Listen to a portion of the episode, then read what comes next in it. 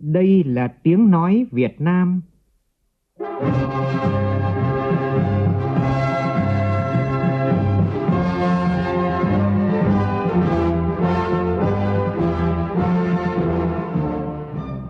là tiếng nói Việt Nam, phát thanh từ Hà Nội, thủ đô nước Cộng hòa xã hội chủ nghĩa Việt Nam.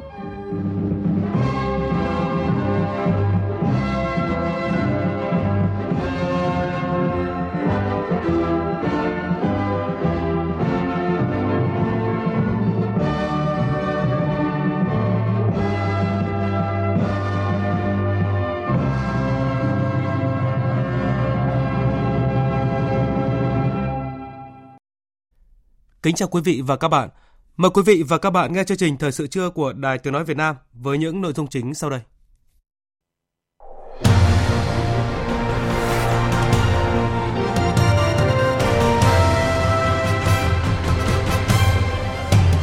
Thủ tướng Nguyễn Xuân Phúc dự gặp mặt tuyên dương thương bệnh binh nặng tiêu biểu toàn quốc năm 2019.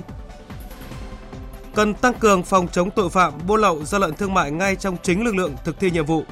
Phó Thủ tướng Thường trực Trương Hòa Bình yêu cầu như vậy tại hội nghị trực tuyến toàn quốc sơ kết công tác 6 tháng đầu năm và triển khai nhiệm vụ 6 tháng cuối năm của Ban chỉ đạo 138 Chính phủ và Ban chỉ đạo 389 quốc gia. Tổng cục Đường bộ yêu cầu xử lý cấp bách điểm đen trên quốc lộ 5 sau hàng loạt vụ tai nạn vừa qua, trong đó khẩn cấp đặt biển báo hạn chế tốc độ, làm gờ giảm tốc độ tại các nút giao cắt. Các công việc phải hoàn thành trước ngày 30 tháng 7 này. Trong phần tin quốc tế, Mỹ và Hàn Quốc khẳng định hai vật thể bay mà Triều Tiên phóng sáng nay về phía bờ biển Nhật Bản là những tên lửa tầm ngắn. Tân Thủ tướng Anh với cuộc cải tổ nội các lớn nhất sau hơn 50 năm. Mục tiêu điểm thời sự trưa nay chúng tôi cảnh báo hệ lụy sau phong trào làm thủy điện ở huyện nghèo Đắc Lây, tỉnh Con Tum.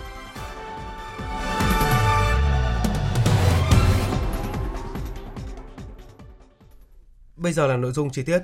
Thưa quý vị và các bạn, sáng nay tại Hà Nội diễn ra buổi gặp mặt tuyên dương 500 thương bệnh binh nặng tiêu biểu toàn quốc năm 2019. Đây là sự kiện có ý nghĩa sâu sắc nằm trong các hoạt động sôi động đang diễn ra trên khắp cả nước, kỷ niệm 72 năm Ngày Thương binh Liệt sĩ,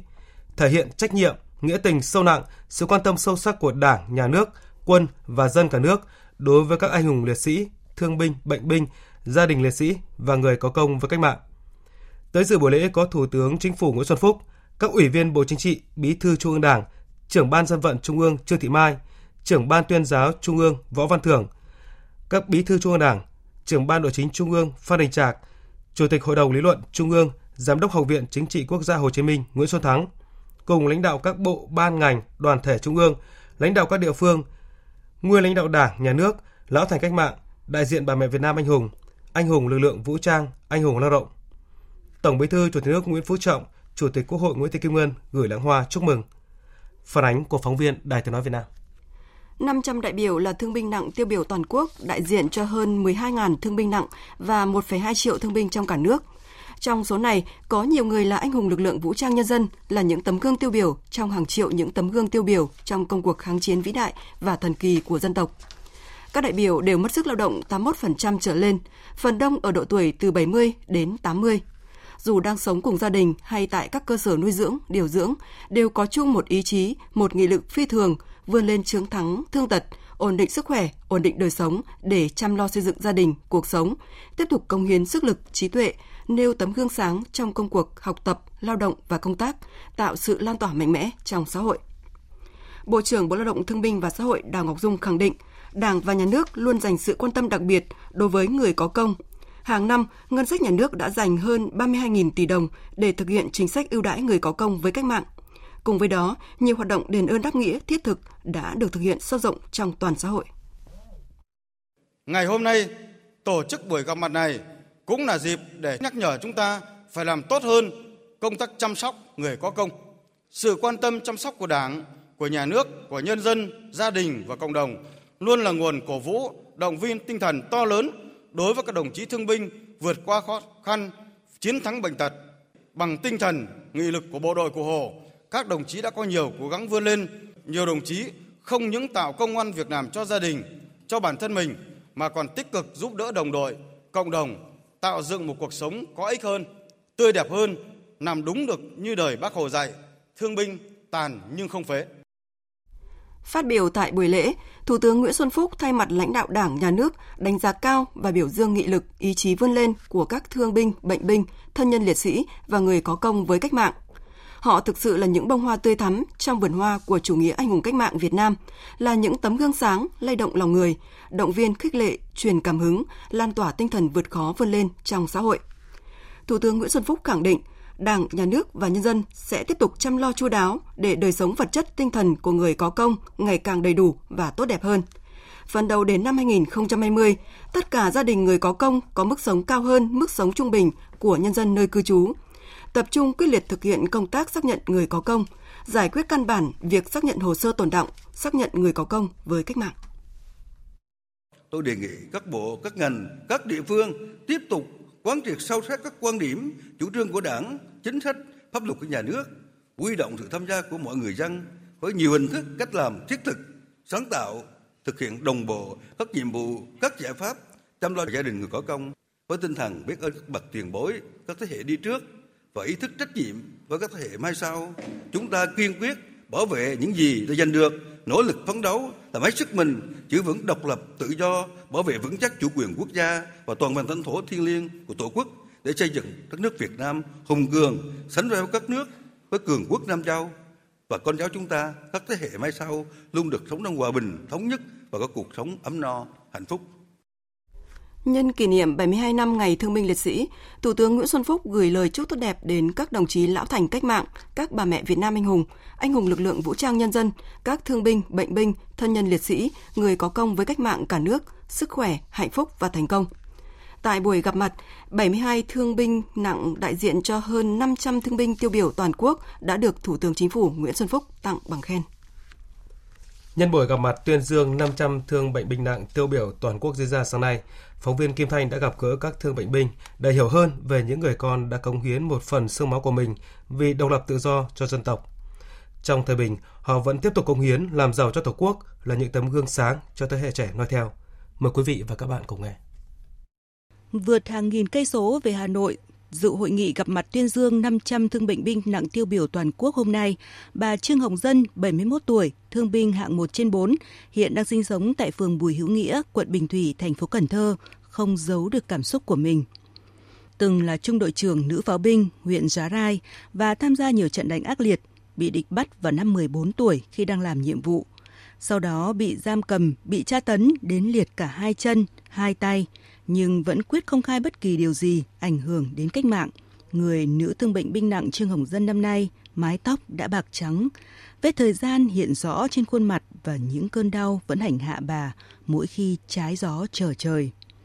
Nhưng trong lòng bà vẫn toát lên tinh thần lạc quan và tự hào khi kể về những ngày đầu tham gia cách mạng của mình mình phải đi trước để làm liên lạc để để để coi là dõi thám đường để cho các chú các bác đi ngoài sau nếu có cái gì thì mình sẽ báo động ra ám hiệu để cho các ờ, chú các bác đó chạy, đã trốn. Cũng nằm hầm ngủ bụi luôn chia ngủ ở mấy cái nghĩa địa.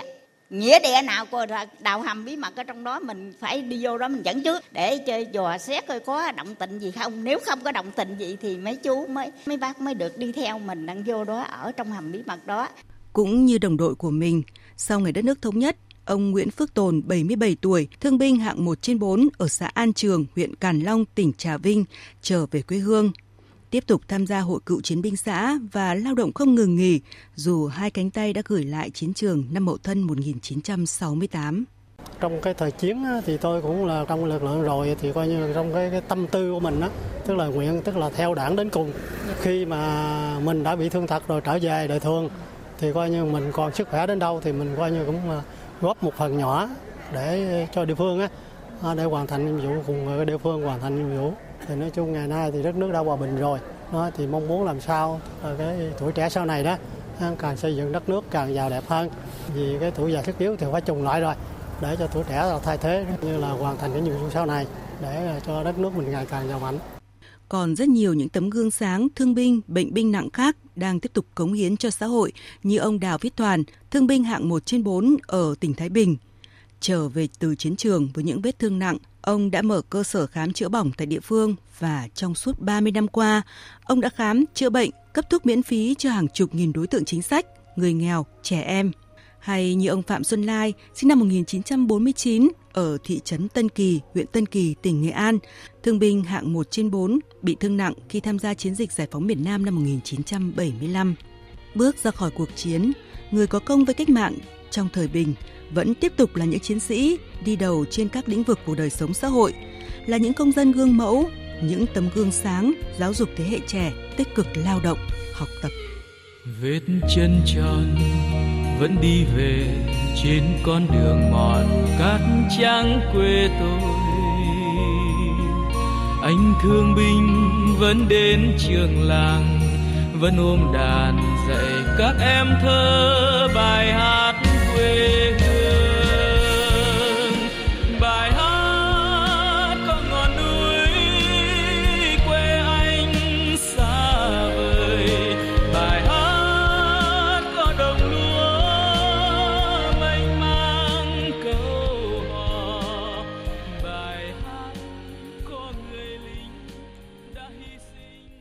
Xin chuyển sang các tin đáng chú ý khác.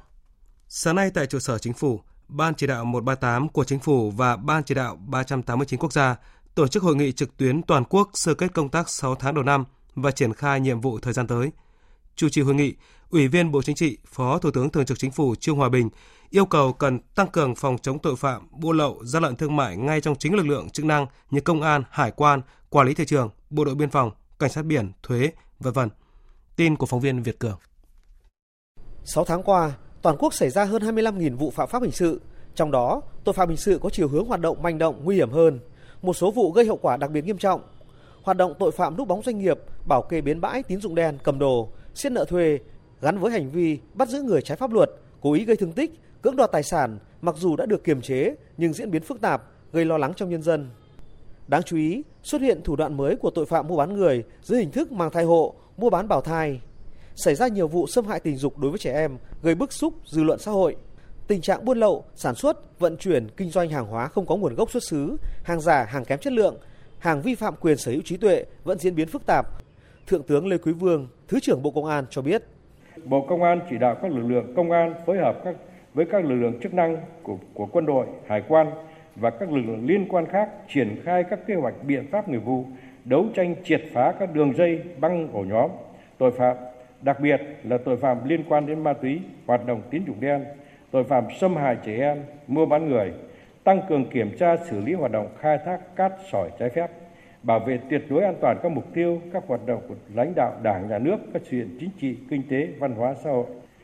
Kết luận hội nghị, Phó Thủ tướng Thường trực Chính phủ Trương Hòa Bình đề nghị Ban chỉ đạo 138 Chính phủ và Ban chỉ đạo 389 quốc gia bảo vệ tuyệt đối an toàn các mục tiêu, công trình trọng điểm, các sự kiện chính trị, văn hóa xã hội quan trọng của đất nước, hoạt động của lãnh đạo Đảng, Nhà nước, các đoàn khách quốc tế đến Việt Nam. Đồng thời, thường xuyên giả soát, kịp thời phát hiện, chấn chỉnh sơ hở yếu kém để tăng cường hiệu lực hiệu quả quản lý nhà nước trong lĩnh vực an ninh trật tự, chống buôn lậu, gian lận thương mại, hàng giả. Phó Thủ tướng cũng yêu cầu hai ban tăng cường thanh tra kiểm tra công vụ, kiên quyết ngăn chặn tình trạng tham nhũng vặt ở các cơ quan hành chính, không để người dân bức xúc, giảm sút niềm tin vào đội ngũ cán bộ công chức. Đồng thời, tổ chức phòng chống tội phạm, buôn lậu, gian lận thương mại ngay trong chính lực lượng chức năng như công an, hải quan, quản lý thị trường, bộ đội biên phòng, cảnh sát biển, thuế,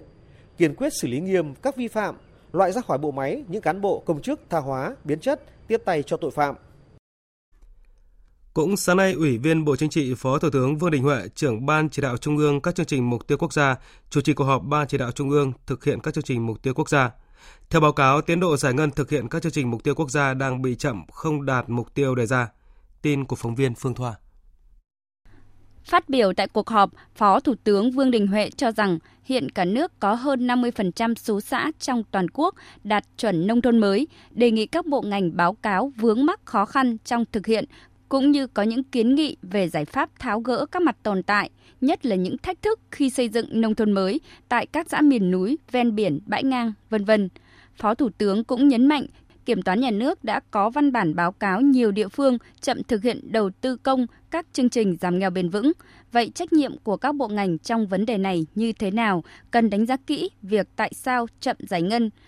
Bên cạnh đó, hiện mới chỉ có 42 trên 292 xã đặc biệt khó khăn thoát khỏi khó khăn. Vậy khó khăn thách thức trong công tác này như thế nào và tới đây chiến lược ra sao? Các bộ ngành cần báo cáo chi tiết.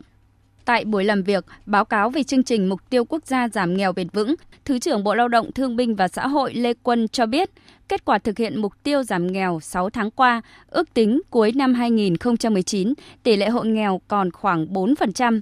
Tuy đạt được mục tiêu Quốc hội giao nhưng chưa mang tính bền vững, tỷ lệ hộ nghèo phát sinh còn cao, bằng khoảng 17,82% tổng số hộ thoát nghèo. Nguyên nhân vì những cái vùng này thì đặc biệt là các điều kiện thiên nhiên khác nhau. Do đó cái việc thoát nghèo thiếu ổn định và bền vững. Bởi vì cái giải pháp thoát nghèo mà gắn với những cái sinh kế bền vững nó chưa thực sự tốt. Ngoài ra thì cái tranh lệch giàu nghèo và tranh lệch về tiếp cận dịch vụ cơ bản, tiếp cận thị trường nó cũng rất là lớn. Nó có một cái thực tế là cái số lượng các cái hộ mà chúng ta phát thẻ bảo hiểm y tế thì tổng kết đối tượng rất là lớn nhưng mà cái số mà chi tiền chi ra của bảo hiểm trong khám chữa bệnh thì lại rất ít. Giải ngân thì hiện nay thì cái giao vốn thì đã xong rồi Tuy nhiên là chỉ yếu là hiện nay là giải ngân là do các địa phương trong tổ chức triển khai thôi. Đối với chương trình Mục tiêu Quốc gia xây dựng nông thôn mới, theo báo cáo của Bộ Nông nghiệp và Phát triển Nông thôn, tính đến hết tháng 6 năm nay, cả nước đã có 4.458 xã đạt chuẩn nông thôn mới, tăng 620 xã so với cuối năm ngoái ba tỉnh Đồng Nai, Nam Định, Bình Dương và thành phố Đà Nẵng đã trở thành 4 địa phương đầu tiên trong cả nước có 100% số xã đạt chuẩn nông thôn mới. Nguồn lực hỗ trợ chương trình tiếp tục được ưu tiên bố trí đầu tư. Từ hôm nay đến ngày 28 tháng 7 tới, tàu lực lượng bảo vệ bờ biển Nhật Bản cùng với gần 90 cán bộ sĩ quan và học viên có chuyến thăm hữu nghị thành phố Đà Nẵng. Đây là lần thứ tư tàu của lực lượng bảo vệ bờ biển Nhật Bản thăm thành phố Đà Nẵng. Tin của phóng viên Thành Long. Trong thời gian 4 ngày, chỉ huy tàu Kojima chào xã giao lãnh đạo Ủy ban nhân dân thành phố Đà Nẵng, Bộ Tư lệnh vùng cảnh sát biển 2 đóng tại huyện núi Thành, tỉnh Quảng Nam, Trung tâm phối hợp tìm kiếm cứu nạn hàng hải khu vực 2 và giao lưu với cán bộ chiến sĩ cảnh sát biển Việt Nam. Tàu Kojima rời Nhật Bản vào ngày 26 tháng 4 và dự kiến trở về vào ngày 3 tháng 8 năm 2019 với tổng hành trình dài gần 47.000 km. Thuyền trưởng Tonozaki Hironobu cho biết chuyến huấn luyện đầu tiên được tổ chức vào năm 1993. Đây là chuyến đi vòng quanh thế giới lần thứ 26 tàu Kojima thực hiện. Theo thuyền trưởng Tonozaki Hironobu, chính phủ Nhật Bản đang nỗ lực xây dựng khu vực Ấn Độ-Thái Bình Dương tự do và mở rộng dựa trên tinh thần thượng tôn pháp luật. Mục tiêu của chúng tôi trước hết là nâng cao hiểu biết quốc tế cho các cán bộ trẻ của lực lượng bảo vệ bờ biển Nhật Bản và sau đó là tăng cường thắt chặt hơn nữa mối quan hệ với cảnh sát biển Việt Nam và cùng nhau bảo vệ bờ biển an toàn. Tổng cục Đường bộ Việt Nam vừa yêu cầu Tổng công ty Phát triển Hạ tầng và Đầu tư Tài chính gọi tắt là VDF, đơn vị quản lý vận hành tuyến quốc lộ 5, xử lý các bách điểm đen trên quốc lộ này sau hàng loạt vụ tai nạn xảy ra vừa qua. Cụ thể như sau. Tổng cục Đường bộ Việt Nam yêu cầu VDF thực hiện ngay tại ngã tư km 63 cộng 530 với các công việc như bổ sung sơn vạch đi bộ qua đường và vạch rừng, G giảm tốc trên quốc lộ 5 theo hai chiều đi về nút giao thông này. Tổng công ty Phát triển Hạ tầng và Đầu tư Tài chính VDF cũng phải lắp đặt ngay đinh phản quang ở vạch biên sát giải ngân, phân cách giữa khu vực đầu đảo và đinh giữa làn xe thô sơ và xe cơ giới, trong phạm vi khoảng cách là 200 m về mỗi phía đồng thời cắm các cụm biển báo hạn chế tốc độ khoảng 60 km mỗi giờ và hết hạn chế tốc độ liên tục cho cả hai nút giao thông km 63 020 và km 63 530. Việc thi công các công việc này phải hoàn thành trước ngày 30 tháng 7 tới. Bên cạnh đó, VDF phải khẩn trương lập hồ sơ thiết kế cầu vượt dân sinh cho người đi bộ, xe máy và xe thô sơ vượt qua quốc lộ 5 và đường sắt tại km 63 530. Tại tỉnh Bình Định đang xảy ra vụ cháy rừng tự nhiên. Vụ cháy xảy ra từ trưa qua đến nay vẫn chưa được dập tắt. Tin của phóng viên Đình Thiệu từ hiện trường. Khu vực rừng bị cháy giáp ranh giữa hai xã Cân Hiệp và Cân Thuần, huyện Vân Cân, tỉnh Bình Định. Ngọn lửa bùng phát từ 12 giờ trước qua ngày 24 tháng 7 gặp nắng nóng gió to đã nhanh chóng lan nhân, bao phủ cả một quả đồi rừng tự nhiên. Huyện Vân Cân đã huy động 100 cán bộ chiến sĩ công an, quân đội kiểm lâm, lực lượng dân quân tự vệ các xã lân cận, ban quản lý rừng phòng hộ tiếp cận khu vực cháy dập lửa. Do thời tiết nắng nóng gai gắt, gió thổi mạnh, đạo chiều liên tục, địa hình nơi xảy ra vụ cháy lại đèo dốc khiến việc triển khai các thiết bị chữa cháy của lực lượng chức năng rất khó khăn. Ông Phan Trọng Hộ, Giám đốc Sở Nông nghiệp và Phát triển Nông thôn tỉnh Bình Định cho biết, Khu vực rừng bị cháy là rừng tự nhiên, hiện đám cháy vẫn chưa được dập tắt. Ngày qua anh em phương tiện đưa lên rất là khó, nằm trên một cái đỉnh núi, anh em lên tiếp cận nhưng lên rất là cao tại cái vách đá rất là treo leo, cho nên là anh em tiếp cận để chữa cháy rất khó. Bây giờ là làm vành đai chữa lửa bên ngoài, không có cho nó cháy lan. Khi mà ngọn lửa tắt rồi thì mình lên thì dập tàn. Vì bây giờ quan trọng là không cháy không cho nó cháy lan. Trong khi đó, tại Yên Bái, từ đêm qua đến sáng nay trên địa bàn thành phố Yên Bái và các huyện của tỉnh này có mưa to kéo dài trong nhiều giờ. Lượng mưa đo được tại thành phố Yên Bái là 80 mm, Vĩnh Lạc, Lục Yên và Bảo Ái, Yên Bình trên 100 mm. Hiện chưa có thông tin về thiệt hại từ các địa phương, song theo ghi nhận của phóng viên Đinh Tuấn thường trú khu vực Tây Bắc, mưa lớn đã gây ngập úng một số tuyến đường tại thành phố Yên Bái vào sáng nay. Trước dự báo sẽ có mưa kéo dài, người dân cần chủ động theo dõi diễn biến thời tiết, kịp thời di rời người và tài sản ra khỏi vùng nguy hiểm. Tiếp theo là một số thông tin thời tiết trên cả nước với phần cập nhật của biên tập viên Phương Anh. Thưa quý vị, thưa các bạn, hôm nay ở vùng núi và trung du Bắc Bộ có mưa vừa mưa to, có nơi mưa rất to và lượng mưa phổ biến từ 50 đến 100 mm. Và đợt mưa này có khả năng kéo dài đến đêm nay, mưa lớn tập trung vào sáng và đêm và trong cơn rông có khả năng xảy ra lốc xét, mưa đá và gió giật mạnh. Nhiệt độ cao nhất hôm nay tại Bắc Bộ và Hà Nội phổ biến từ 30 đến 33 độ. Trung tâm Dự báo Khí tượng Thủy văn Quốc gia cũng cảnh báo là nắng nóng ở các tỉnh miền Trung đang có dấu hiệu hạ nhiệt và sẽ chấm dứt từ thứ ba tuần tới. Còn hôm nay thì các tỉnh miền Trung vẫn duy trì hình thái thời tiết là chiều tối và đêm có mưa rào và rông rải rác, ngày nắng, nhiệt độ xuống dưới 35 độ. Với các tỉnh miền Bắc thì từ nay sang đến tuần sau thì tiếp tục duy trì hình thái thời tiết có mưa rào và rông, cục bộ có nơi mưa vừa mưa to và thời tiết khá là mát mẻ. Tuy vậy vào chủ nhật tuần này, tại đồng bằng Bắc Bộ có khả năng xuất hiện nắng nóng cục bộ. Tây Nguyên và Nam Bộ từ nay sang đến đầu tuần sau, trời nắng, chiều tối và tối có mưa rào và rông rải rác. Chuyển sang phần tin quốc tế, Cả Mỹ và Hàn Quốc hôm nay đều khẳng định hai vật thể bay mà Triều Tiên phóng đi sáng nay về phía bờ biển Nhật Bản là những tên lửa tầm ngắn. Hiện phía Triều Tiên chưa đưa ra bình luận, song nếu được xác nhận thì đây có thể xem là dấu hiệu rõ nhất cho thấy sự mất kiên nhẫn ngày một tăng của Triều Tiên trước tiến triển chậm chạp của các cuộc đàm phán cũng như trước việc Mỹ và Hàn Quốc vẫn tiếp tục các cuộc tập trận chung, bất chấp cảnh báo của nước này. Biên tập viên Thu Hoài tổng hợp thông tin. Tại Seoul, Bộ Quốc phòng Hàn Quốc kêu gọi Triều Tiên chấm dứt các hành vi có thể gây nguy hại cho các nỗ lực giảm bớt căng thẳng quân sự. Người phát ngôn Bộ Quốc phòng Hàn Quốc Cho Hyun So nhấn mạnh, Chúng tôi nghi ngờ đây là các vụ phóng tên lửa tầm ngắn theo sau các vụ phóng tên lửa hồi tháng 5 vừa qua. Hàn Quốc và Mỹ đang chia sẻ thông tin và tiến hành những phân tích chung về những bước đi mới nhất này của Triều Tiên. Chính phủ vẫn đang theo dõi sát các hoạt động liên quan và hối thúc Triều Tiên chấm dứt các hành vi có thể gây ảnh hưởng tới nỗ lực giảm căng thẳng trên bán đảo Triều Tiên. Trong một chia sẻ sau thông tin về các vụ phóng của Triều Tiên, một quan chức Mỹ giấu tên cũng tuyên bố đây là những tên lửa tầm ngắn. Từ Tokyo, Bộ trưởng Quốc phòng Nhật Bản Takeshi Iwaiya dù không khẳng định là các tên lửa tầm ngắn, nhưng nhấn mạnh hành động này là cực kỳ đáng tiếc. Nếu được xác nhận, thì đây là vụ phóng tên lửa đầu tiên kể từ khi nhà lãnh đạo Kim Jong-un và Tổng thống Donald Trump đồng ý khôi phục các cuộc đàm phán phi hạt nhân hóa đang bị đình trệ hồi cuối tháng 6 vừa qua. Theo Hội đồng Tham mưu trưởng Liên quân Hàn Quốc, Triều Tiên thực hiện vụ phóng đầu tiên vào lúc 5 giờ 34 phút ngày hôm nay giờ địa phương và vụ thứ hai chỉ 13 phút sau đó. Các quả tên lửa đều có tầm bắn hơn 430 km. Các vụ phóng mới nhất của Triều Tiên không gây bất ngờ bởi Triều Tiên hôm 17 tháng 7 đã cảnh báo các cuộc tập trận quân sự quy mô giữa Mỹ và Hàn Quốc có thể gây tác động ngược tới nỗ lực khôi phục đàm phán với Mỹ Việc Mỹ triển khai 30.000 binh lính tại Hàn Quốc để tham gia các cuộc tập trận được lên kế hoạch vào tháng 8 tới bị Triều Tiên coi là vi phạm rõ ràng các cam kết, cho thấy Mỹ và Hàn Quốc vẫn không từ bỏ các cuộc diễn tập xâm lược.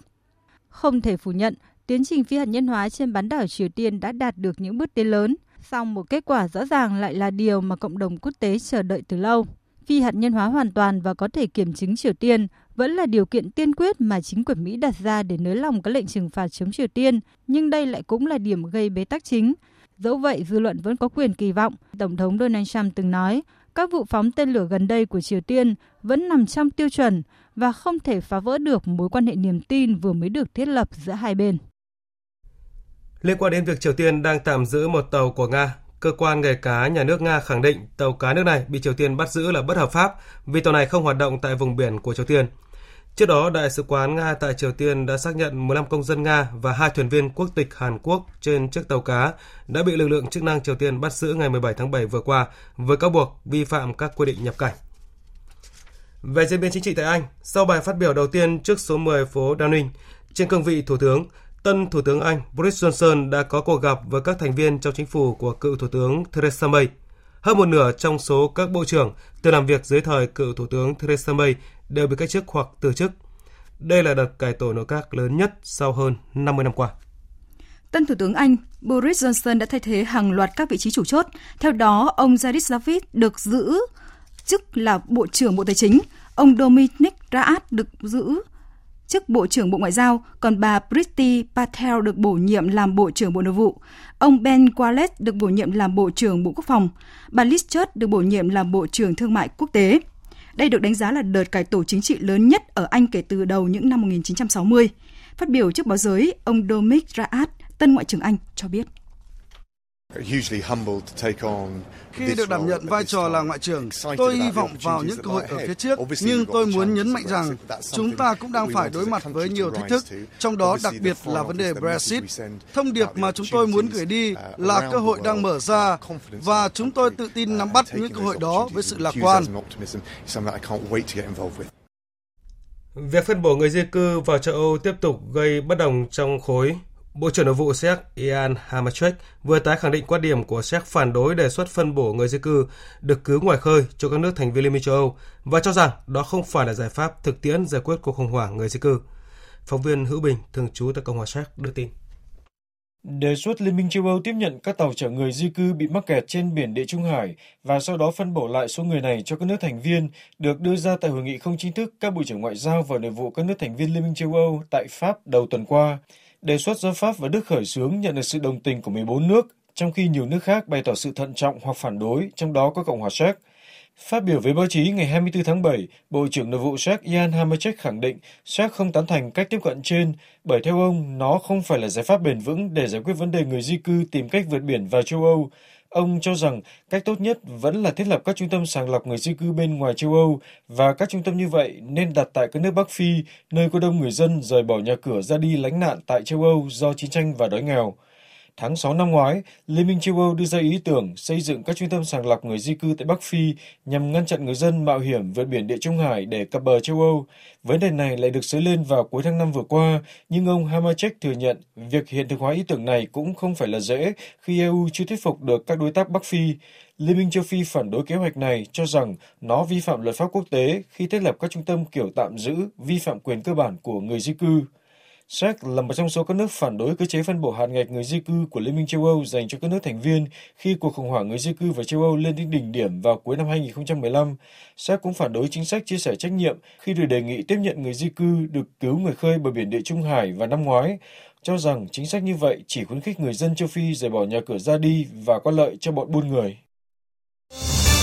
Thời sự VOV, nhanh, tin cậy, hấp dẫn. Thưa quý vị và các bạn, những năm vừa qua, trong phong trào phát triển thủy điện tại huyện nghèo biên giới Đắk Lây, tỉnh Con Tum, có tới 11 dự án với tổng công suất hơn 150 MW. Tỉnh Con Tum kỳ vọng các dự án này sẽ phát huy được tiềm năng thế mạnh, thúc đẩy kinh tế xã hội huyện nghèo Đắk Lây phát triển. Thế nhưng đến nay, hơn 10 năm đã trôi qua mới chỉ có duy nhất một thủy điện xây dựng xong với công suất chỉ vòn vẹn 7 MW. Các dự án còn lại đều chậm tiến độ, chưa lâm sàng và thậm chí còn suýt gây ra thảm họa Phóng viên Khoa Điểm, thường trú tại khu vực Tây Nguyên có phóng sự hệ lụy sau phong trào làm thủy điện ở huyện nghèo Đắk Lây, tỉnh Con Tum. Mời quý vị và các bạn cùng nghe. Liên tục trong nhiều kỳ họp Hội đồng Nhân dân tỉnh Con Tum, đại biểu Y Thanh, Phó Bí thư huyện ủy Đắk Lây đều chất vấn Sở Công Thương tỉnh này về những tồn tại của dự án thủy điện Đắc Mi 1 do công ty cổ phần Quang Đức Con Tum làm chủ đầu tư. Theo bà Thanh, hơn 10 năm qua, việc công ty hầu như không triển khai thực hiện dự án đã đẩy cuộc sống của những hộ dân trong vùng quy hoạch xây dựng thủy điện vào cảnh bấp bênh. Dự án này thực hiện đã làm ảnh hưởng đến 32 hộ dân của thôn Con Năng và Bê Rê, xã Đắc Chong. Hiện tại các hộ dân này muốn làm nhà để ổn định cuộc sống thì các cái vị trí này đã quy hoạch làm thủy điện dự án tái định cư cho dân. Đến nay không thấy thực hiện như đã cam kết đối với các hộ dân đối với lãnh đạo công ty hiện nay thì không có mặt tại hiện trường rất là khó khăn cho việc mà địa phương phối hợp giải quyết những cái vấn đề bức xúc của người dân. Những gì đang diễn ra tại dự án thủy điện Đắc Mi 1 ở xã Đắc Trong, huyện Đắc Lây còn tệ hơn rất nhiều so với thông tin mà đại biểu Hội đồng Nhân dân tỉnh Con Tum Y Thanh phản ánh. Dưới nắng nóng như thiêu đốt của mùa hè, các hộ dân thuộc diện di rời phải trú ngụ trong những ngôi nhà thấp lè tè. Hơn 10 năm qua, dù nhà cửa xuống cấp rột nát người dân không thể xây nhà vì vướng thủy điện và cùng với đó là sản xuất đình trệ. Đằng đẵng sống trong tâm trạng chờ đợi tái định cư, tái định canh, cuộc sống của 32 hộ dân ở hai thôn Con Năng và Bê Rê ngày càng đi vào ngõ cụt. Anh Nhà Chép, thôn trưởng Con Năng, cám cảnh.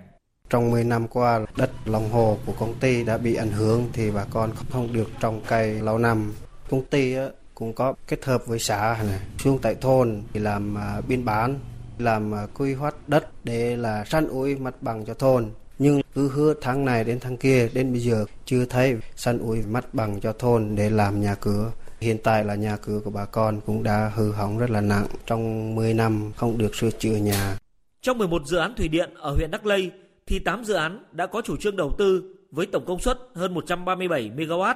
và 3 dự án chưa có chủ trương đầu tư với tổng công suất 15 MW. Đến nay, qua hơn 10 năm, ở huyện này mới chỉ có duy nhất dự án Đắk Bru 1 ở xã Đắk Nhong công suất 7 MW hoàn thành đưa vào vận hành khai thác. Các dự án còn lại hầu hết đều trong tình trạng chậm tiến độ, chết lâm sàng, thậm chí suýt gây ra thảm họa. Có tới 3 dự án thủy điện tập trung trên địa bàn. Đắk Trong là xã chịu nhiều hệ lụy nhất mà phong trào quy hoạch đầu tư xây dựng thủy điện gây ra ở huyện Đắk Lây. Trong khi hai dự án Đắk Mi 1, Đắk Mi 1A do công ty cổ phần Quang Đức Con Tum làm chủ đầu tư, tổng công suất thiết kế 95 MW rơi vào tình trạng chết đâm sàng đến nay đã hơn 10 năm, thì thủy điện Đắc Mét 3 khiến người dân và chính quyền địa phương một phen hú vía. Công trình thủy điện này có công suất thiết kế 7,5 MW do công ty cổ phần thủy điện Hồng Phát Đắc Mét làm chủ đầu tư. Ngày 22 tháng 11 năm 2012, xảy ra sự cố vỡ đập thủy điện ngay trước thời điểm tích nước. Công trình giờ thành gánh nặng đối với môi trường, đối với công tác quản lý và thành cục nợ xấu mà Ngân hàng Nông nghiệp Phát triển Nông thôn Việt Nam chi nhánh Con Tum chưa biết bao giờ mới xử lý được. Có một thực tế chớ trêu là kể từ khi các dự án thủy điện ở huyện Đắk Lây được trao vào tay các nhà đầu tư, chính quyền cơ sở và ngành chức năng địa phương rơi vào cảnh đuổi hình bắt bóng mỗi khi muốn làm việc với doanh nghiệp. Ông Nguyễn Khắc Trúc, Phó trưởng phòng Kinh tế Hạ tầng huyện Đắk Lây cho biết ví dụ cụ thể về thái độ của chủ đầu tư thủy điện Đắk Mi 1 và Đắk Mi 1A. Liên quan đến cái thủy điện này thì huyện cũng như là góc độ cơ quan chuyên môn của phòng kinh tế hạ tầng thì đã nhiều lần trao đổi trực tiếp cũng như bằng bằng văn bản với công ty. Tuy nhiên thì tinh thần hợp tác cũng như phối hợp của công ty không cao. Công ty chủ yếu cử những người đại diện chứ không cử lãnh đạo của công ty là làm việc trực tiếp với huyện. Nên công tác phối hợp để giải quyết đẩy nhanh tiến độ của dự án cũng gặp rất nhiều khó khăn. Tại kỳ họp lần thứ 8, Hội đồng Nhân dân tỉnh Con Tum khóa 11 diễn ra mới đây, trước ý kiến chất vấn của đại biểu, giống như nhiều kỳ họp trước, ông Lê Như Nhất, Giám đốc Sở Công Thương tỉnh Con Tum chủ yếu dừng lại ở việc báo cáo tình hình. Cũng đã có một vài giải pháp được đưa ra để tăng cường công tác quản lý và chấm dứt những hệ lụy mà các dự án thủy điện gây ra ở huyện nghèo Đắk Lây, song cũng khá chung chung. Sở Công Thương thì chúng tôi sẽ tiếp tục chủ trì cùng với các đơn vị liên quan để tổ chức kiểm tra việc tuân thủ các quy định pháp luật về đầu tư xây dựng, vận hành khai thác các công trình thủy điện trên địa bàn tỉnh nói chung cũng như là Đắk Lây nói riêng. Hướng dẫn cũng như là đề nghị các chủ đầu tư phải báo cáo các kế hoạch cụ thể trong quá trình tổ chức triển khai thực hiện theo đúng các quy định pháp luật. Thưa quý vị và các bạn, phóng sự vừa rồi cho thấy việc làm thủy điện theo kiểu phong trào, quy hoạch ồ ạt rồi lại buông lỏng quản lý. Nhiều chủ đầu tư dự án thủy điện vừa yếu chuyên môn lại vừa thiếu tiềm lực tài chính đang để lại nhiều hậu quả cả về kinh tế và xã hội ở huyện nghèo Đắk Lây của tỉnh Con Tum. Việc phát triển ồ ạt thủy điện nhỏ gây ra nhiều hệ lụy có lẽ không chỉ là bài học cho huyện nghèo Đắk Lây, tỉnh Con Tum mà còn cho nhiều địa phương miền núi khác cần phải cảnh giác và thận trọng. Quý vị và các bạn đang nghe chương trình Thời sự trưa. Trong phần tiếp theo của chương trình là những nội dung. Tòa án nhân dân thành phố Hà Nội mở phiên tòa xét xử sơ thẩm bị cáo Nguyễn Kim Hưng, còn gọi là Hưng Kính, cùng đồng phạm cưỡng đoạt tài sản tại chợ Long Biên Hà Nội. Nhiều nước Tây Âu hôm nay bước vào đợt nắng nóng cao điểm mới với mức nền nhiệt tăng cao kỷ lục.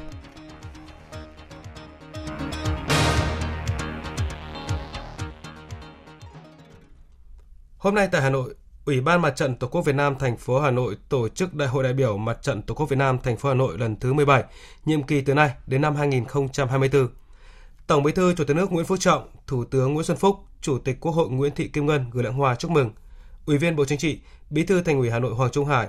Bí thư Trung ương Đảng, Chủ tịch Mặt trận Tổ quốc Việt Nam Trần Thanh Mẫn cùng các lãnh đạo nguyên lãnh đạo Trung ương và thành phố Hà Nội tới dự. Tại đại hội, Ủy ban Mặt trận Tổ quốc Việt Nam thành phố Hà Nội đã vinh dự đón nhận huân chương độc lập hạng nhất. Tin của phóng viên Nguyên Nhung.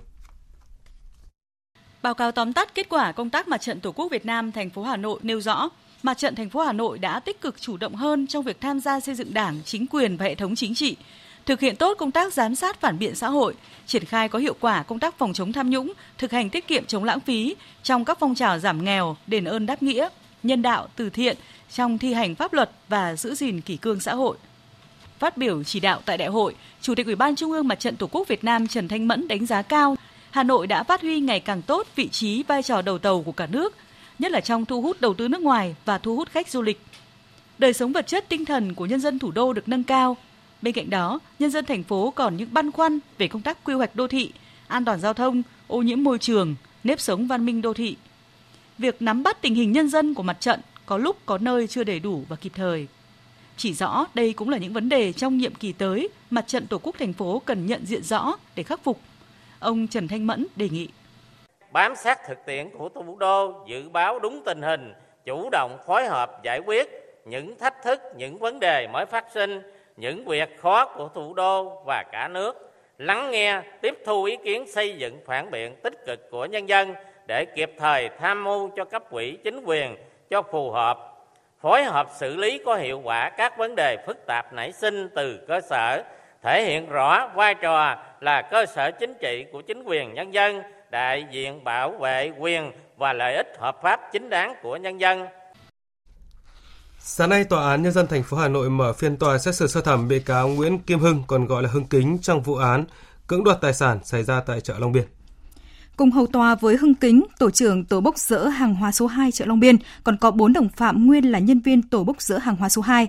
Trong số 5 bị cáo, bị cáo Hưng Kính là người từng bị cơ quan công an xử lý hành chính về nhiều hành vi vi phạm nhất, trong đó có cả hành vi hiếp dâm, gây dối trật tự công cộng.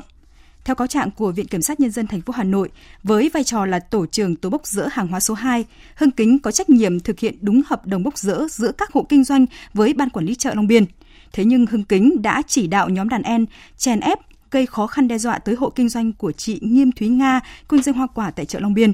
Để tạo sức ép, các bị cáo không cho ô tô của hộ chị Nga đỗ trong chợ, cho nhân viên lái xe đỗ chắn trước kiosk, kéo cá thối để cạnh kiosk của chị Nga. Ngoài ra, Hưng Kính còn tự ý giao cho Vượng lợn thu tiền dịch vụ bốc giữa hàng hóa, chỉ đạo nhóm đàn em soạn bản kê khai theo ý của Hưng thay vì dùng các bản kê do Ban Quản lý chợ Long Biên phát hành có đóng dấu treo của Ban Quản lý chợ. Tại cơ quan điều tra, các đồng phạm của Hưng thừa nhận hành vi vi phạm, riêng Hưng chối tội. Tuy vậy, căn cứ vào các tài liệu chứng cứ do cơ quan điều tra thu thập được cùng các biên bản tại hiện trường, vật chứng và người làm chứng, Viện Kiểm sát xác định có đủ cơ sở để kết tội Nguyễn Kim Hưng đã đồng phạm với các bị cáo về tội cưỡng đoạt tài sản.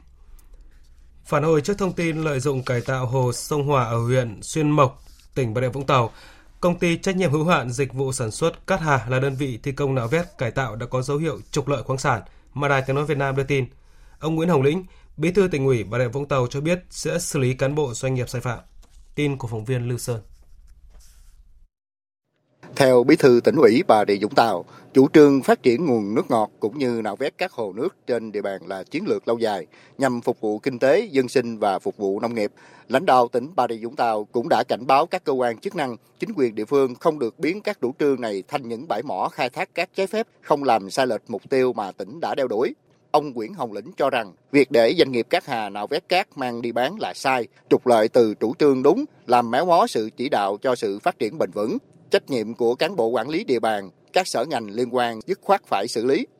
Doanh nghiệp thực hiện dự án hồ sông hỏa đã làm sai, dứt khoát phải được xử lý và được chấn chỉnh lại. Cái chỗ người ta cần nạo vét thì ông không nạo vét, cái chỗ không được nạo vét thì ông đem mút xuống nạo vét, ông lấy cát lên ông bán thì sao chấp nhận được? Ông đã trục lợi từ một chủ trương đúng. Hồ sông hỏa là liên quan đến cán bộ được giao nhiệm vụ quản lý đất đai quản lý địa bàn có sai phạm là phải xử lý không thể không xử lý những cán bộ sai phạm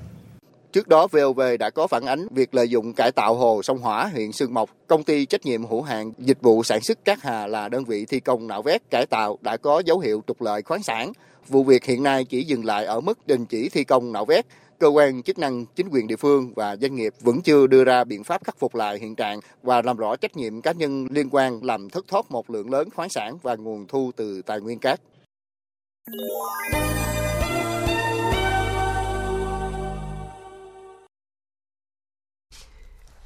Quỹ tiền tệ quốc tế IMF vừa phê duyệt việc giải ngân 2 tỷ đô la Mỹ còn lại trong gói cho vay trị giá 12 tỷ đô la dành cho Ai Cập nhằm hỗ trợ chương trình cải cách kinh tế của nước này. Tin cho biết. Ai Cập trước đó đã nhận được tổng cộng 10 tỷ đô la Mỹ trong gói cứu trợ của IMF. Nước này bắt đầu thực hiện chương trình cải cách kinh tế thắt lưng buộc bụng kéo dài 3 năm theo yêu cầu của định chế tài chính này kể từ tháng 11 năm 2016, bao gồm giảm giá đồng nội tệ, cắt giảm trợ cấp nhiên liệu và năng lượng cũng như áp dụng thuế giá trị gia tăng. Mặc dù giá cả tăng vọt, chương trình cải cách của Ai Cập đã đạt được những kết quả tích cực cùng với tốc độ tăng trưởng của đất nước. Một hội nghị hàng hải quốc tế đang diễn ra trong hai ngày, hôm qua và hôm nay, tại thủ đô Accra của Ghana, với sự tham gia của đại diện 25 nước, trong đó có đại diện Hải quân Mỹ, nhằm bàn về các vấn đề như đánh bắt cá trái phép, nạn trộm dầu, buôn người và buôn bán ma túy. Phát biểu tại hội nghị, Bộ trưởng Bộ Quốc phòng Ghana khẳng định nạn cướp biển ngoài khơi vùng biển Tây Phi đang đe dọa các kế hoạch thúc đẩy hoạt động thương mại trong khu vực. Phóng viên Thế Nguyễn, thường trú khu vực tại Ai Cập đưa tin. Bộ trưởng Bộ Quốc phòng Ghana Dominic Nitigun cho rằng các mối đe dọa đối với an ninh và an toàn hàng hải đã vượt phạm vi biên giới quốc gia và đang có xu hướng ảnh hưởng đến thương mại quốc tế. Do đó, mối đe dọa đối với một quốc gia ven biển là mối đe dọa đối với tất cả các quốc gia dù ở ven biển hay đất liền. Trong khi đó, chỉ huy của lực lượng hải quân Ghana, Seth Amoama nhấn mạnh cướp biển và cướp có vũ trang ở Vịnh Guinea tiếp tục là mối đe dọa lớn đối với vận tải biển trong khu vực và quốc tế. Các mối đe dọa như nạn buôn dầu bất hợp pháp, bắt cóc đòi tiền chuộc, đánh bắt trái phép và buôn bán ma túy đang trở nên phổ biến trên khắp các đại dương. Tội phạm xuyên quốc gia không chỉ đe dọa đến hòa bình và ổn định của quốc gia mà còn gây thiệt hại lớn cho các nền kinh tế. Theo cơ quan hàng hải quốc tế, Vịnh Guinea là một trong những khu vực biển nguy hiểm nhất thế giới với các cuộc tấn công của cướp biển. Trong 6 tháng đầu năm 2019, có 62 nạn nhân đã bị bắt cóc làm con tin ở vùng biển này, chiếm 73% số vụ bắt cóc và 92% số vụ bắt cóc trên biển trên phạm vi toàn cầu. Hồi đầu tháng 7 năm 2019, một nhóm gồm 10 thủy thủ Thổ Nhĩ Kỳ đã bị những tên cướp biển ngoài khơi vùng biển Nigeria bắt cóc. Thông tin từ Đại sứ quán Việt Nam tại Indonesia cho biết thi hài của nạn nhân Nguyễn Hoàng Hiếu Dân, khách du lịch Việt Nam từ nạn tại bãi biển Klingking, Nusa Penida, Bali của Indonesia đã được đưa về nước qua đường hàng không đến sân bay Tân Sơn Nhất và được bàn giao lại cho gia đình. Trước đó, ngày 21 tháng 7, anh Nguyễn Hoàng Hiếu Dân, trong lúc đang tắm biển tại khu vực bãi biển Kling Kinh, một hòn đảo nhỏ gần Bali, không may bị sóng bất ngờ tới cuốn trôi dẫn đến tử vong. Ngay sau khi có thông tin về vụ việc xảy ra, Đại sứ quán Việt Nam tại Indonesia đã liên hệ với những người cùng đi với người bị nạn để phối hợp xử lý. Đại sứ quán cũng nhanh chóng làm việc với các cơ quan chức năng trong nước và Indonesia để xác minh, giải quyết các thủ tục pháp lý như cấp giấy chứng tử cho người đã mất, xin cấp giấy phép xuất cảnh, đi di hài, làm việc với đơn vị vận chuyển để sớm đưa thi hài nạn nhân về nước trong thời gian sớm nhất. Số nạn nhân thiệt mạng trong vụ sạt lở đất đá tại tỉnh Quý Châu, Tây Nam Trung Quốc tiếp tục tăng lên. Trong khi đó, mưa lớn kéo dài nhiều ngày qua tại Brazil cũng đã cướp đi sinh mạng của 13 người. Tin cho biết. Tại tỉnh Quý Châu, Trung Quốc, theo thống kê mới nhất của chính quyền địa phương công bố hôm nay, các lực lượng cứu hộ, cứu nạn đã tìm thấy thi thể của 15 người, cứu sống được 11 người và hiện vẫn còn 30 người mất tích. Có hơn 50 người sinh sống tại khu vực này vào thời điểm xảy ra vụ sạt lở đêm 23 tháng 7 vừa qua. Vụ sạt lở đất cũng đã chôn vùi 21 ngôi nhà, hơn 20 máy xúc cỡ lớn và 100 phương tiện cứu hộ đã được triển khai tới khu vực thiên tai. Hàng cứu trợ gồm lương thực và thuốc men đang được chuyển đến để phân phát cho người dân. Trong khi đó, mưa lớn kéo dài nhiều ngày tại bang Pernambuco đông bắc của Brazil đã gây ngập lụt trên diện rộng và sạt lở nghiêm trọng tại bốn thành phố lớn, trong đó có thủ phủ của Recife, cướp đi sinh mạng của 13 người. Cuộc sống của hơn 4 triệu người dân tại đây cũng như hoạt động du lịch bị ảnh hưởng nghiêm trọng. Còn tại Myanmar, cơ quan quản lý thảm họa nước này hôm nay thông báo đợt lũ lụt do mưa lớn đang hoành hành tại 8 khu vực và tiểu bang của nước này đã khiến 9.420 hộ gia đình phải sơ tán đến nơi chuồn an toàn các hoạt động cứu trợ, cứu hộ đang diễn ra hết sức khẩn trương. Trong khi đó, châu Âu đang bước vào đợt ờ, cao điểm nắng nóng kỷ lục.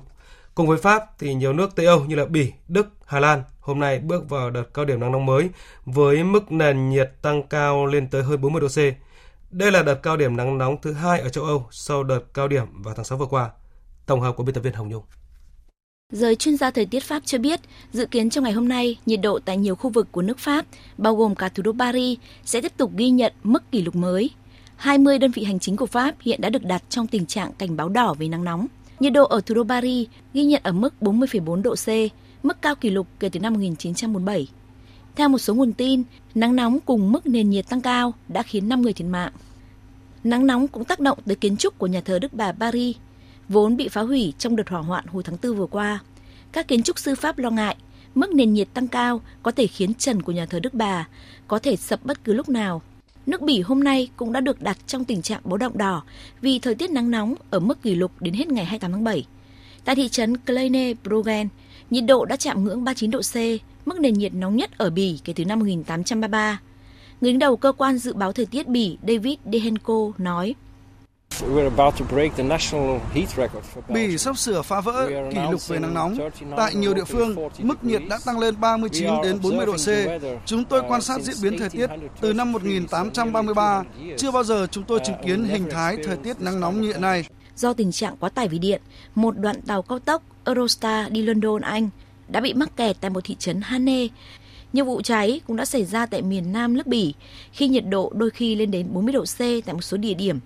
Đặc biệt, thời điểm nắng nóng và khô hạn đã ảnh hưởng tiêu cực đến ngành nông nghiệp khi hạn hán cùng mức nhiệt cao đã gây cháy tại một số cánh đồng và trang trại. Tại thành phố Eindhoven, miền Nam Hà Lan, mức nền nhiệt cũng trong tình trạng tương tự. Nhiệt độ ở Đức cao hơn so với Hà Lan. Theo ghi nhận của cơ quan dự báo thời tiết Đức, tại khu vực Gelen-Kirchen, mức nền nhiệt hôm qua đã tăng hơn 40 độ C, cao hơn 2 độ C so với một vài ngày trước đó. Nắng nóng tăng cao đã khiến nhà chức trách Đức phát đi cảnh báo trên toàn quốc. Bồ Đào Nha cũng trong tình trạng cảnh báo đỏ. Nhiệt độ tăng hơn 40 độ C đã gây ra các đám cháy rừng tại khu vực Castello Branco trong suốt mấy ngày qua. Tây Ban Nha cũng đã tuyên bố mức cảnh báo đỏ tại khu vực Daragura,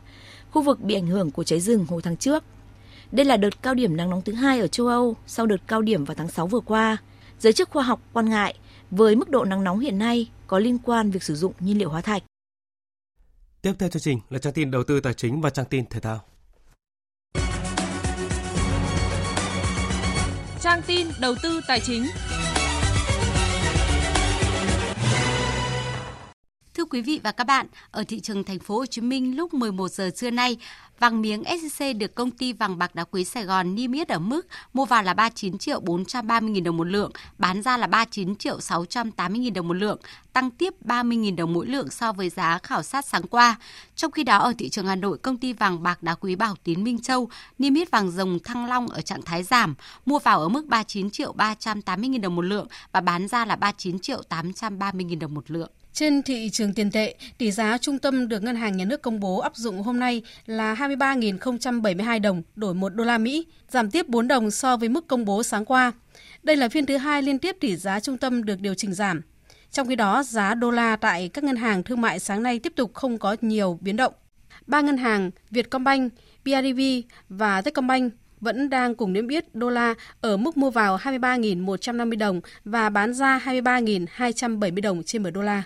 Sáng nay, báo đầu tư phối hợp với công ty chứng khoán VPS phát động chương trình đầu tư chứng khoán phái sinh, đầu tư ảo nhận tiền thật trên nền tảng điện thoại thông minh smartphone. Người tham gia được mở tài khoản phái sinh ảo với giá trị 100 triệu đồng để đầu tư trong thời gian một năm, tính từ ngày 1 tháng 8 năm nay. Giải thưởng cuộc thi lên đến 1 tỷ đồng. Ngoài ra, chương trình còn nhiều hoạt động như chia sẻ kiến thức đầu tư chứng khoán phái sinh, đào tạo phát triển nhà đầu tư mới, phổ biến kiến thức chuyên ngành. Chuyển sang tin diễn biến giao dịch trên thị trường chứng khoán. Kết thúc phiên giao dịch sáng nay, VN Index đạt 993,5 điểm, tăng 5,1 điểm so với chốt phiên hôm qua. Tổng khối lượng giao dịch đạt hơn 81 triệu đơn vị. Tổng giá trị giao dịch đạt hơn 1.700 tỷ đồng. HN Index đạt 106,8 điểm, tăng 0,4 điểm so với chốt phiên hôm qua. Chỉ số Upcon Index đứng ở 59,1 điểm. Đầu tư tài chính biến cơ hội thành hiện thực. Đầu tư tài chính biến cơ hội thành hiện thực. Thưa quý vị và các bạn, 4 năm trước, Tổng công ty Hàng hải Việt Nam đứng bên bờ vực phá sản với rất nhiều khoản nợ.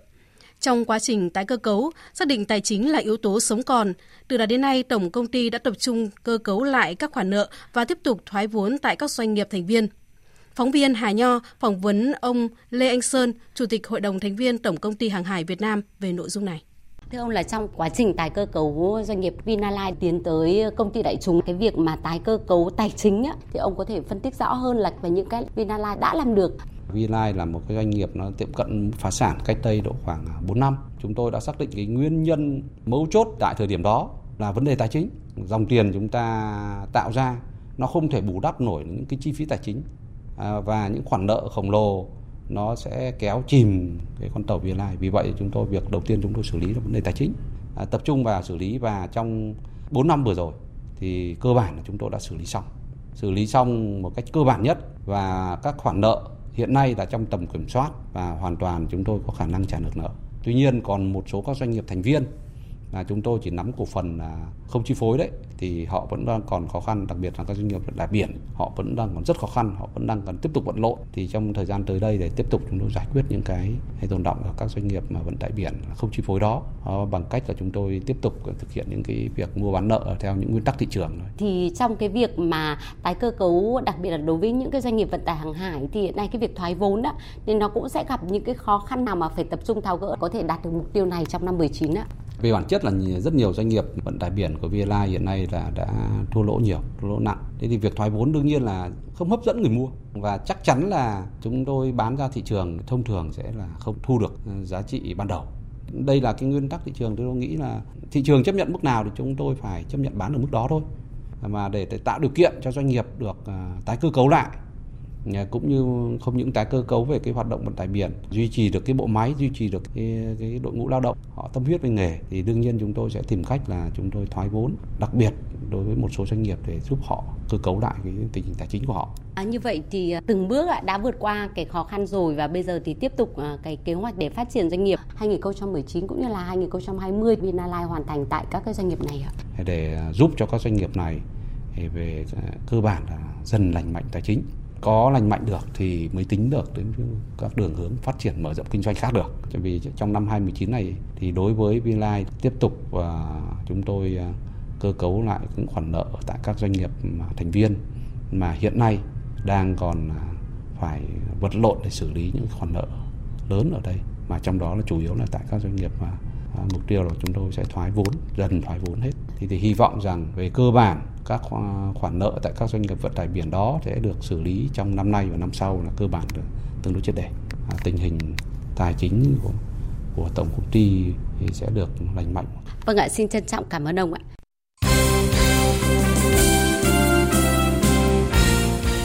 Thưa quý vị và các bạn, tối qua 24 tháng 7, đội tuyển U22 Việt Nam đã giành chiến thắng 2-0 trước câu lạc bộ Viettel ở buổi tập cuối cùng trong đợt tập trung ngắn ngày tại Trung tâm Đào tạo bóng đá trẻ VPS dù chỉ là trận đấu giao hữu nhưng cả hai đội đều rất xem trọng cuộc thử sức này. Với U22 Việt Nam, đây là dịp để huấn luyện viên Park Hang-seo và các trợ lý đánh giá thể lực cũng như khả năng tiếp thu chiến thuật của các cầu thủ. Còn với Viettel, đây cũng là dịp để thầy trò huấn luyện viên Nguyễn Hải Biên chuẩn bị cho trận đấu tiếp theo ở V-League 2019 diễn ra cuối tuần này. Trận đấu được chia làm 3 hiệp, mỗi hiệp 30 phút. Sau hai hiệp không có bàn thắng sang hiệp thứ ba, những cầu thủ đang đầu quân cho câu lạc bộ Phố Hiến là Nguyễn Trọng Long và Huỳnh Tiến Đạt lập công mang về chiến thắng 2-0 cho U22 Việt Nam. Sau trận đấu, tiền vệ Nguyễn Trọng Long cho biết. Ngày hôm nay thì bọn em bắt đầu tập theo ờ, chiến thuật của huấn luyện viên Bắc. Thầy Bắc là một người vui vẻ hòa đồng nhưng trong việc thầy Bắc là một người rất là khó tính, nghiêm khắc. Thầy hòa đồng với tất cả mọi người, riêng em thì thầy có động viên. Trọng Long cũng chia sẻ cảm xúc sau khi được triệu tập lên đội tuyển cũng như ghi bàn trong trận đấu này. Em rất vinh dự khi được ừ, triệu tập lên đội U23 Việt Nam. Với hội ngày hôm nay thì em cảm thấy rất là hạnh phúc vì được ừ, một phần của đội tuyển U23 Việt Nam. Khi được triệu tập thì em đã hạnh phúc riêng bản thân em và em đã được gọi điện về cho gia đình và người thân của em để chia vui cùng em. Sau cuộc thử sức với Viettel, huấn luyện viên Park Hang-seo sẽ tiếp tục theo dõi và tìm kiếm những gương mặt tài năng cho đội tuyển Việt Nam chuẩn bị cho vòng loại thứ hai World Cup 2022 khu vực châu Á cũng như tuyển U22 Việt Nam tham dự SEA Games 30. Nhằm tạo điều kiện cho đội tuyển quốc gia Việt Nam có thêm thời gian chuẩn bị cho trận đấu quan trọng với đội tuyển Thái Lan thuộc vòng loại thứ hai World Cup 2022 khu vực châu Á vào ngày 5 tháng 9, Ban tổ chức các giải bóng đá chuyên nghiệp quốc gia đã quyết định rời lịch thi đấu vòng 23 V-League 2019 tới sau trận đấu của đội tuyển với Thái Lan. Đội tuyển Việt Nam sẽ tập trung ngay sau khi vòng 22 V-League kết thúc vào ngày 25 tháng 8. và thầy trò huấn luyện viên Park Hang-seo sẽ có hơn một tuần để chuẩn bị cho trận gia quân tại vòng loại World Cup. Chiều qua, đội tuyển bóng đá nữ quốc gia có trận đấu tập với đội than khoáng sản Việt Nam ở Quảng Ninh. Đây là trận đấu quan trọng của thầy trò huấn luyện viên Ma Đức Trung khi lên đường sang tập huấn tại Nhật Bản. Trung cuộc đội tuyển nữ Việt Nam thắng than khoáng sản Việt Nam 3-1. Sau trận đấu này, các nữ tuyển thủ sẽ trở về Trung tâm Đào tạo bóng đá trẻ Việt Nam và sang Nhật Bản tập huấn từ ngày 27 tháng 7. Chiều cùng ngày, đội tuyển U18 Việt Nam có trận đấu tập cuối cùng trong đợt tập huấn tại Gotemba, Nhật Bản. Và đối thủ là đội tuyển sinh viên trường đại học Nihon Kugakuen. Cũng giống như hai trận đấu tập vừa qua, trận này huấn luyện viên Hoàng Anh Tuấn tiếp tục tạo cơ hội cho hầu hết các cầu thủ được vào sân thi đấu để thử nghiệm đội hình và các vị trí trên sân. Đội bạn ghi hai bàn thắng dẫn trước ở các phút 22 và 47. Đến phút 63, Mạnh Quỳnh gỡ được một bàn cho U18 Việt Nam và trận đấu tập kết thúc với tỷ số 1-2.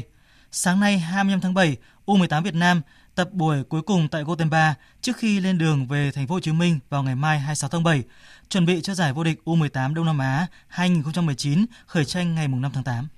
Vòng chung kết giải bóng đá nhi đồng toàn quốc 2019 đã khai mạc vào chiều qua tại nhà thi đấu tỉnh Đắk Lắk. Trong các trận đấu đầu tiên, đương kim vô địch Sông Lam Nghệ An thắng đậm chủ nhà Đắk Lắk 3-0, Phú Yên vượt qua đội Thành phố Hồ Chí Minh 1-0 và Tuyên Quang hòa Bình Định 2-2. Có 16 đội tham dự vòng chung kết giải bóng đá nhi đồng toàn quốc 2019 được chia vào 4 bảng, mỗi bảng 4 đội, thi đấu theo thể thức vòng tròn tính điểm để lấy hai đội xếp nhất nhì mỗi bảng vào vòng trong. Tối qua, hai kình địch của bóng đá Italia là Juventus và Inter Milan đã gặp nhau tại Cúp Giao hữu Quốc tế 2019 trên sân đấu ở Nam Kinh, Trung Quốc. Phút thứ 10, tân binh The League của Juventus đá phản lưới nhà và Inter Milan có bàn dẫn trước. Sau khi có bàn thắng may mắn, Inter Milan tiếp tục tràn lên tấn công nhằm gia tăng cách biệt nhưng không thành công. Sang hiệp 2, thủ thành Padilli của Inter cản được những cú sút trời giáng của Ronaldo và Adrian Rabiot nhưng anh đã bất lực trước cú sút phạt của Ronaldo ở phút thứ 68 khi bóng sượt hàng rào để bay thẳng vào góc chết, tỷ số cân bằng 1-1. Hòa nhau 1-1, hai đội bước vào thi sút luân lưu. Ở loạt sút cân não, thủ thành Buffon của Juventus đã xuất sắc đẩy được các cú sút của Rono Chia và Boria Valero giúp Juventus giành chiến thắng 4-3. Đây cũng là chiến thắng đầu tiên của huấn luyện viên Maurizio Sarri trên cương vị huấn luyện viên trưởng của Juventus. Dự báo thời tiết Phía Tây Bắc Bộ có mưa, mưa vừa, có nơi mưa to đến rất to và rông gió nhẹ, nhiệt độ từ 23 đến 32 độ, có nơi trên 33 độ. Phía Đông Bắc Bộ có mưa rào và rông rải rác, riêng vùng núi có mưa vừa mưa to và có nơi mưa rất to và rông, gió Đông Nam cấp 2, cấp 3, nhiệt độ từ 25 đến 33 độ. Các tỉnh từ Thanh Hóa đến Thừa Thiên Huế, chiều nắng, riêng phía Nam chiều nắng nóng, chiều tối và đêm có mưa rào và rông vài nơi, gió Tây Nam cấp 2, cấp 3, nhiệt độ từ 26 đến 37 độ. Các tỉnh ven biển từ Đà Nẵng đến Bình Thuận, chiều nắng nóng, có nơi nắng nóng gai gắt, chiều tối và đêm có mưa rào và rông vài nơi, gió Tây Nam cấp 2, cấp 3, nhiệt độ từ 26 đến 37 độ. Tây Nguyên có mưa rào và rông vài nơi, chiều tối và tối có mưa rào và rông, cục bộ có mưa vừa mưa to, gió Tây Nam cấp 2, cấp 3, nhiệt độ từ 21 đến 33 độ. Nam Bộ có mưa rào và rông vài nơi, chiều tối và tối có mưa rào và rông, cục bộ có mưa vừa mưa to, gió Tây Nam cấp 2, cấp 3, nhiệt độ từ 24 đến 34 độ. Khu vực Hà Nội chiều tối và tối có mưa rào và rông rải rác, gió Đông Nam cấp 2, cấp 3, nhiệt độ từ 26 đến 33 độ. Dự báo thời tiết biển, Bắc Vịnh Bắc Bộ có mưa rào và rông vài nơi, riêng phía Bắc có mưa rào và rông rải rác, tầm nhìn xa trên 10 km, giảm xuống từ 4 đến 10 km trong mưa, gió Nam đến Đông Nam cấp 3, cấp 4. Nam Vịnh Bắc Bộ có mưa rào và rông vài nơi, tầm nhìn xa trên 10 km, gió Nam đến Đông Nam cấp 3, cấp 4. Vùng biển từ Quảng Trị đến Quảng Ngãi, Bình Định đến Ninh Thuận có mưa rào và rông vài nơi, tầm nhìn xa trên 10 km, gió nhẹ. Vùng biển từ Bình Thuận đến Cà Mau, Cà Mau đến Kiên Giang bao gồm cả Phú Quốc, có mưa rào rải rác và có nơi có rông, tầm nhìn xa trên 10 km, giảm xuống từ 4 đến 10 km trong mưa, gió Tây Nam cấp 4, cấp 5. Trong cơn rông có khả năng xảy ra lốc xoáy và gió giật mạnh. Khu vực Bắc Biển Đông có mưa rào và rông vài nơi, tầm nhìn xa trên 10 km, gió Nam cấp 3, cấp 4. Khu vực giữa và Nam Biển Đông có mưa rào và rông rải rác, tầm nhìn xa trên 10 km, giảm xuống từ 4 đến 10 km trong mưa, gió Nam đến Tây Nam cấp 4, cấp 5. Trong cơn rông có khả năng xảy ra lốc xoáy và gió giật mạnh. Khu vực quần đảo Hoàng Sa thuộc thành phố Đà Nẵng có mưa rào rải rác và có nơi có rông, tầm nhìn xa trên 10 km, giảm xuống từ 4 đến 10 km trong mưa, gió Nam cấp 3, cấp 4. Khu vực quần đảo Trường Sa thuộc tỉnh Khánh Hòa có mưa rào và rông rải rác, tầm nhìn xa trên 10 km, giảm xuống từ 4 đến 10 km trong mưa, gió Tây Nam cấp 4. Trong cơn rông có khả năng xảy ra lốc xoáy và gió giật mạnh. Vịnh Thái Lan có mưa rào và rông rải rác, tầm nhìn xa trên 10 km, giảm xuống từ 4 đến 10 km trong mưa, gió nhẹ. Trong cơn rông có khả năng xảy ra lốc xoáy và gió giật mạnh.